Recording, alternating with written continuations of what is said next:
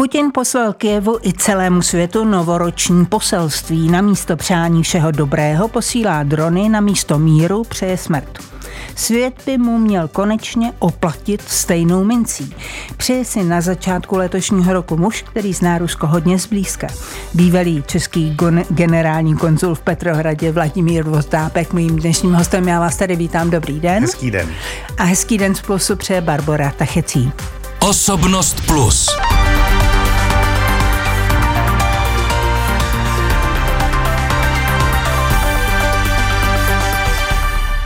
Tak pane Botápku, berete to své novoroční přání, aby svět oplatil Putinovi stejnou mincí jako utopii nebo jako něco, co se může dočkat eh, reality?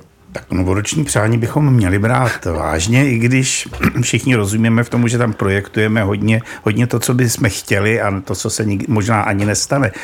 Ale já si myslím, že máme nejvýš na čase na to, abychom se začali chovat k Putinovi tak, jak si on zaslouží, abychom mu přestali většině ustupovat, abychom brali ohledy ani vlastně nevím na co, eh, když se podíváme na holá fakta, čeho se Rusko dopustilo, čeho se dopouští ruské vedení a sám válečný zločinec Putin a přitom se mu vůbec nic neděje, tak je to pro mě nepochopitelné. Eh, vy říkáte, že ta šance teď je ta poslední úplně, to je vaše citace. A, ano. Ale víte, beru to jenom obrazně, ale není vlastně ta poslední šance něco Putinovi ukázat tady dva roky?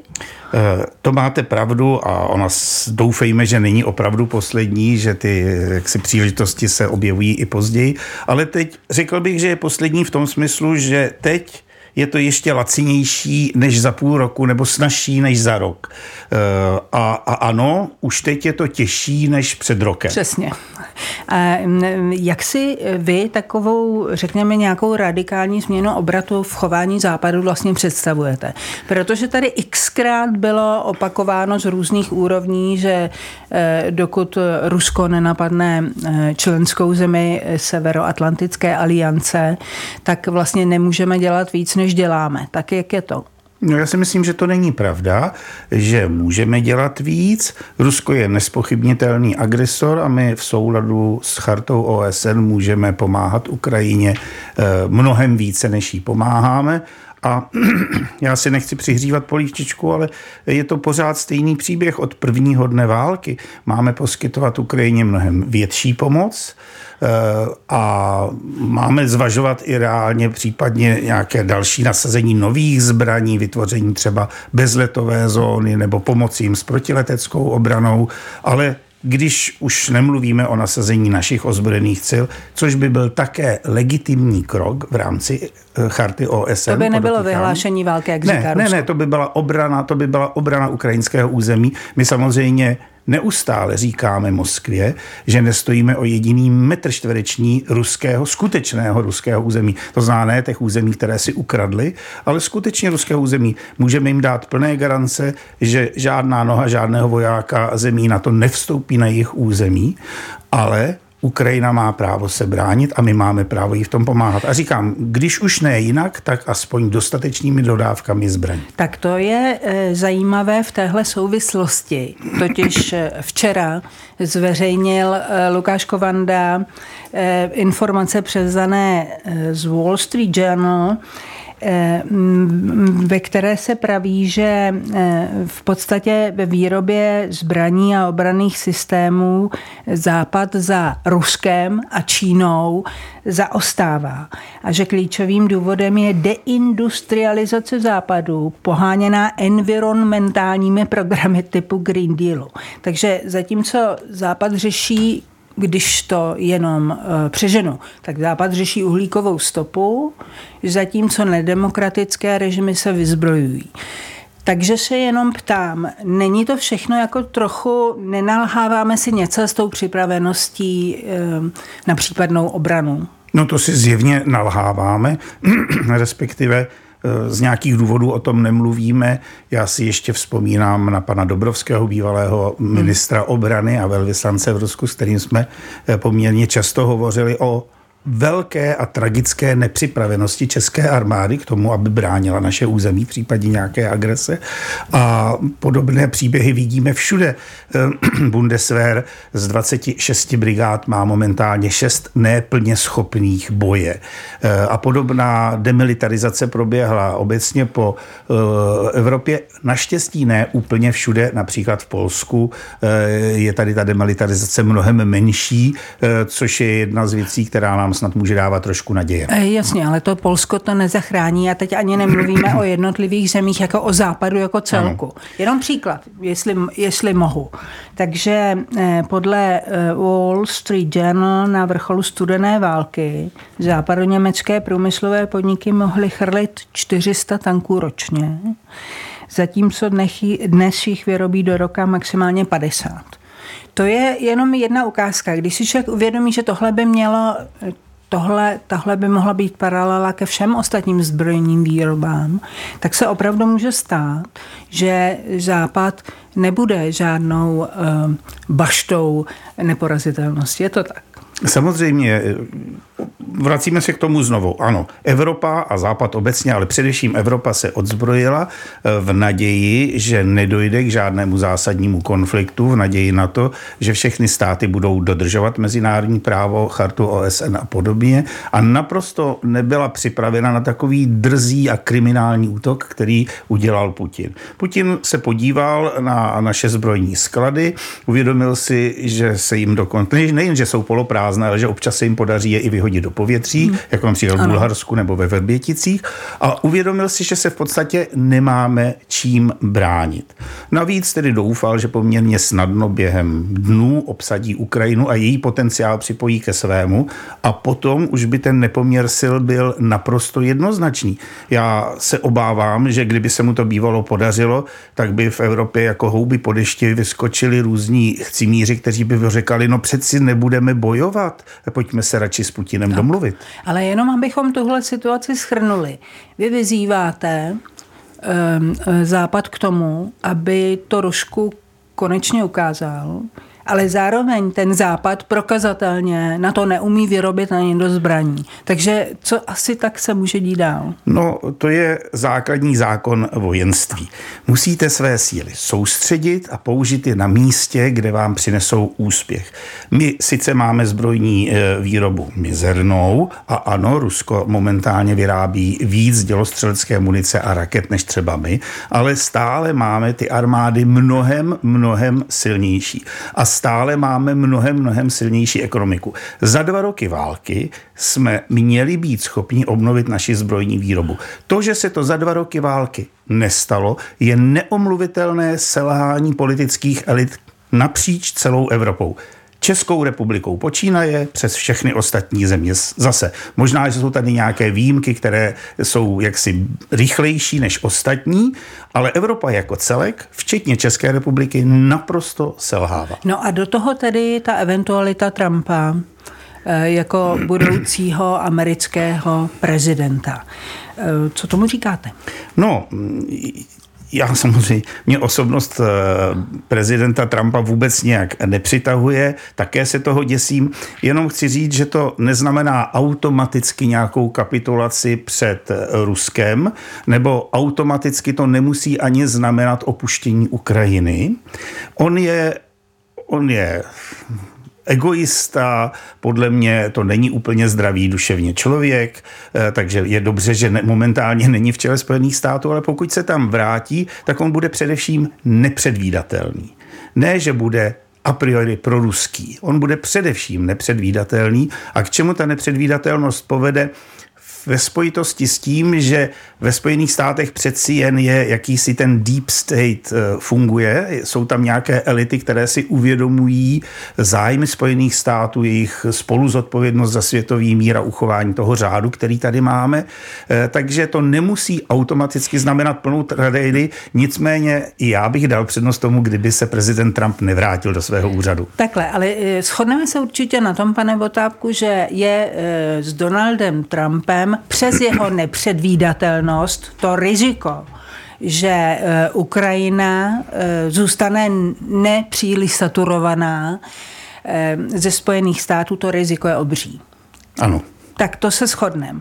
Takže opět, když si jenom dáme dohromady eventualita Trumpa, Evropa, která neuměla za dva roky nakopnout svoji zbrojní výrobu, Rusko, to opravdu nejsou vyhlídky úplně hladkého chodu světa. Nemáte ten pocit? Mám ten pocit, snažím se to říkat eh, co nejvíc nahlas. A já jsem ten poslední, který by eh, říkal, nebojíme se Ruska, protože tam oni, oni dokážou zakopnout i na rovném místě a podobně. Eh, ano, ruská ekonomika jistě obecně za to není tak efektivní jako naše ekonomiky.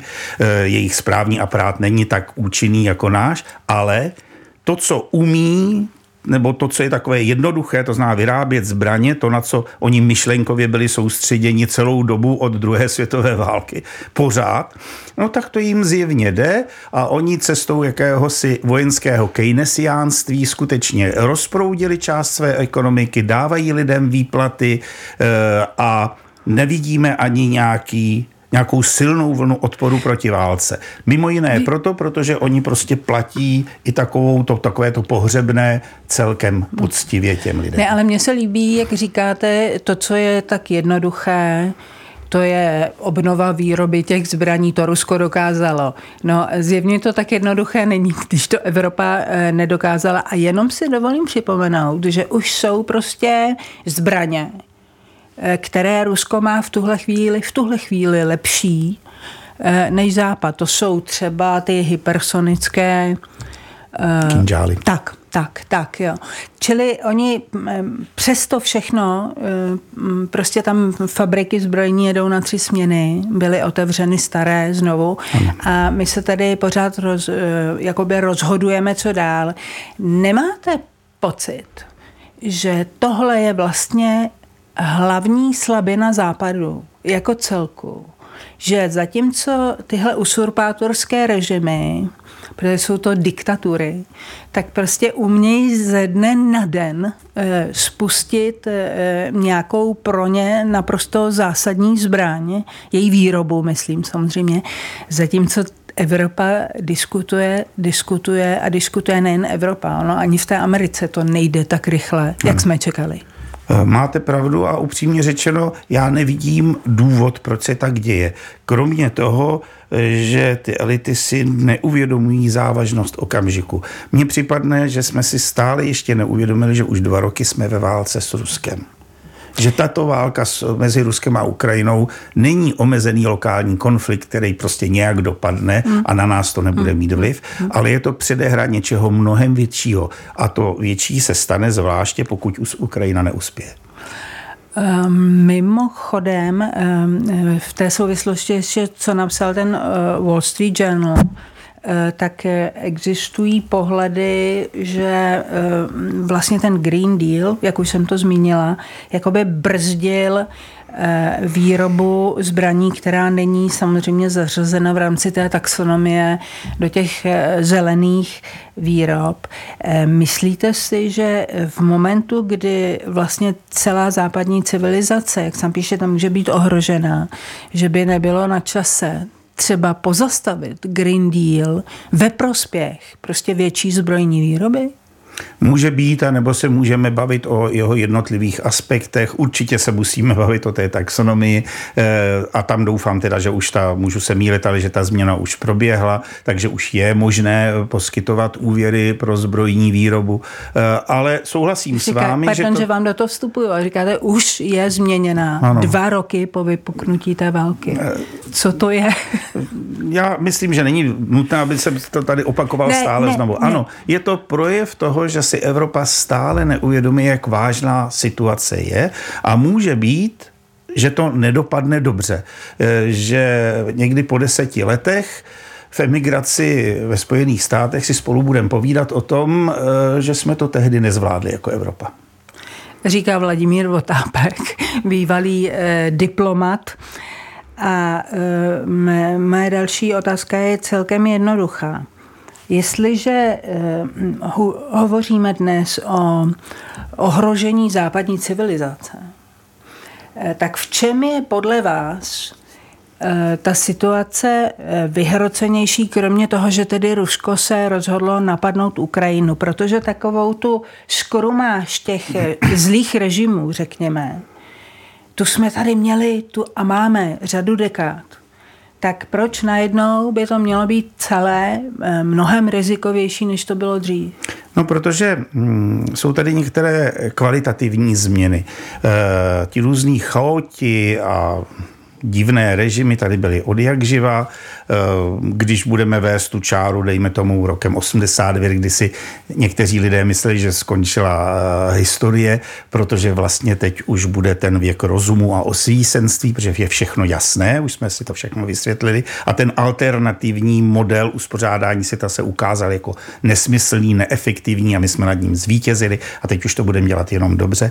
Tak od té doby máme celou řadu různých chaotů, já to teď tady nebudu opakovat, ale rok za rokem se ta situace zhoršuje a v okamžiku, kdy stálý člen Rady bezpečnosti a nepochybně, země, která je nepochybně vyspělá v mnoha oblastech, bohužel také ve zbrojní technologii, jako je Rusko, pokud se postaví na stranu chaosu takhle otevřeným způsobem, pokud rozpoutá válku v Evropě, tak to zásadně mění situaci. A my přitom jako civilizace směřujeme k nějakým jiným věcem a potřebujeme se víc integrovat. My jsme stále víc na sobě závislejší. Každým rokem, každým desetiletím jsme víc a víc na sobě vzájemně závislí. Jakési dodavatelské řetězy, cesty, jak dodávat suroviny a podobně.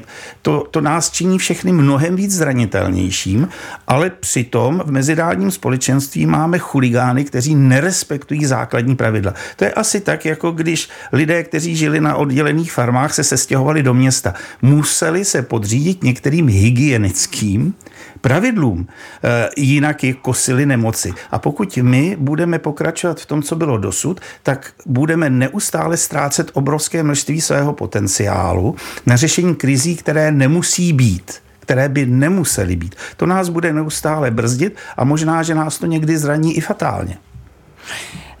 Nemáte z toho, co se děje, řekněme, za poslední rok nebo půl roku s tím začátkem války Izraele proti Hamásu taky, nemáte pocit, že dnes dřív, dnes víc než kdykoliv předtím, jsou západní společnosti rozvraceny jakoby úplně zevnitř?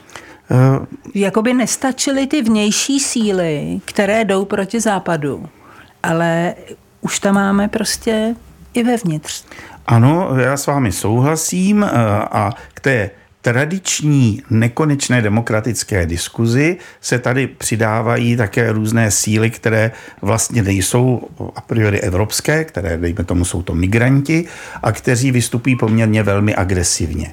A podobně jako v případě Green Dealu je asi legitimní ptát se, jestli některá jeho pravidla nepřekážejí třeba zbrojní výrobě a tedy tudíž naší sebeobraně, tak se můžeme ptát, i to, zda změnit svůj postoj vůči migrantům, je legitimní nebo ne. A já vidím, že se to v řadě zemí děje. Německo například mění svůj postoj eh, a naštěstí Česká republika tenhle problém vůbec nemá. nemá já bych byl, abych byl rád, aby naše diskuze eh, nevyzněla jako, eh, jako podpora šílených názorů SPD a podobných, podobných politických sil a uskupení. To rozhodně ne. My nejsme v situaci, kdyby jsme byli ohrožováni migranty. Eh, naopak migranti nám výrazně pomáhají naší ekonomice a možná, že i našemu zbrojnímu průmyslu. Eh, víte, teď řeknu možná um, takovou provokativní myšlenku, ale protože dnes v našem pořadu pro a proti jsme měli dva střetávající se pohledy na svět od mladé a zralé, řekněme, generace, tak nemůže se stát, že takový ten všeobecný um, tlak spíš mladých než starších lidí na takové porozumění, mírové řešení, dohadování se ústní, co by se mělo, nemělo, péče o přírodu a tak dále. Je toho celá řada, my až ty věci chápeme, ale jestli je tenhle přístup do takhle vypjaté mezinárodní situace, prostě to pravé v tuhle chvíli. No, já si myslím, eh, že to prostě musíme zvládnout, bavit se o tom všem ostatním a hledat nějaké optimální řešení. Eh, já nevolám potom, abychom zavřeli oči před tím, že je válka v Evropě, to samozřejmě, že ne, ale zároveň si nemyslím, že je nutné opustit eh, jaksi ty principy, které evropskou civilizaci nebo západní civilizaci nás vlastně vytvořily. To znamená jakási tolerance, úcta k diskuzi, k partnerům a tak dále. Tady přeci být musí ochrana lidských práv taky. Ale ano, v mimořádné situaci je možné a nutné hledat nějaká mimořádná opatření. Například? Například eh, no rozhodně rozjet zbrojení zcela jednoznačně, například omezit, omezit Green Deal nebo hledat alespoň ty jeho cesty, které nebudou podlamovat naší ekonomiku a především zbrojní výrobu a například zabránit tomu, aby v Evropě nevznikaly síly, které eh, destabilizují naší společnost. Například bavit se o tom, eh, kdo je ať už penězi nebo jinak podporován zvenčí, z Ruska, z Číny, ze strany jiných ne, režimů a mm, zda tedy škodí nebo neškodí naší společnosti a umět se proti tomu bránit. Vladimír Votápek, náš bývalý eh, generální konzul v Petrohradě, je mým dnešním hostem. Vidíte v tom současném západním světě, pane Votápku, nějaký přibližující se zlom. Myslím v tom smyslu, že eh, Západ si skutečně uvědomí, co všechno eh, za ty uplynulé dva roky nebyl schopen, co zanedbal. A, a nejsou to jen zbraně, je to i třeba i ta zmíněná migrační politika a tak dále. A chystá se k nějakému razantnímu zlepšení bezpečnostní situace západu? Máte pocit, že se něco takového blíží? Nebo je, zatím si o tom jen povídáme? To je skvělá otázka, ale já žádný příznak nevidím. V tomhle směru jsem eh, bohužel pesimista. Já jsem optimista v tom, že to nakonec zvládneme, ale zatím vám nemohu dát žádný konkrétní eh, fakt, žádný konkrétní důkaz. Nevidím nic, co by nasvědčovalo tomu, že to skutečně, že změníme náš postoj a že to zvládneme. Možná budeme muset jít tou tradiční cestou, to znamená skutečně si prožít nějakou krizi a teprve v té katarzi po té krizi najdeme to správné vy to, řešení. Vy to říkáte, jako bychom krizi neprožívali. No tak my tady v Evropě nebo v Čechách zatím žádnou krizi neprožíváme. Prožívá ji Ukrajina. Tam těm lidem padají na hlavu rakety, eh, po nich střílejí okupanti, eh, trpí bídou a utrpením v nejrůznějších směrech, takže oni prožívají krizi. My tady v Čechách se máme moc dobře. Ale eh, já jsem nevěděla, že prostě když mluvíte o krizi, tak mluvíte přímo o vojenské agresi. Tak v té samozřejmě nejsme, ale jinak všeobecně v krizi jako Evropa. Ano, tu intelektuální krizi, dejme tomu, tu, tu prožíváme a ale asi ještě není dostatečně silná. Říká Vladimír Votápek, vy jste trošku zmínil, že se musí eh, to uspořádání mezinárodních vztahů eh, změnit. Ale řekněte mi, vlastně jak v momentu, kdy stále eh, členské státy NATO, tedy západní Evropa, Amerika, stále postupují podle té původní doktríny svoboda, demokracie, férové vztahy a tak dále. A proti téhle entitě eh, západní prostě stojí ostatní, který to, kteří to nedodržují. Tak jak chcete ty vztahy změnit? No, dvěmi způsoby. Jednak my musíme být silnější, tak aby si případný agresor uvědomil, že naše odpověď bude pro něj velmi, velmi bolestivá. A druhá, musíme se s co největším počtem našich partnerů, subjektů mezinárodního práva bavit a vysvětlovat jim, že neustále okopávání kotníků není ta správná politika, že ten, kdo oslabuje ten existující model, nevytváří žádný nový model. A pokud se svět skutečně propadne do chaosu a bude to aréna, ve které bude mít pravdu jen ten nejsilnější, mm, mm, tak mm. upřímně řečeno, my nepatříme mezi ty nejslabší. Ano, teď máme problémy se zbrojní výrobou a tak dále, ale my na tom neproděláme. Prodělají na tom ty slabé státy, které jsou mnohy na, na hraně rozpadu, právě protože tam mají různé šílence ve vládě, diktátory a tak dál. A oni na tom prodělají, oni budou ti slabí, oni budou krvácet především. Řekněte mi, kdybychom vycházeli v tuhle chvíli z takového nejrealističtějšího výhledu, eh, který říká, že se nestane nic, nezmění nic a jedeme dál močálem temným, tak eh, jak dlouho jsme schopni bez docílení zásadních změn ještě takhle eh, jakž tak šklopítat?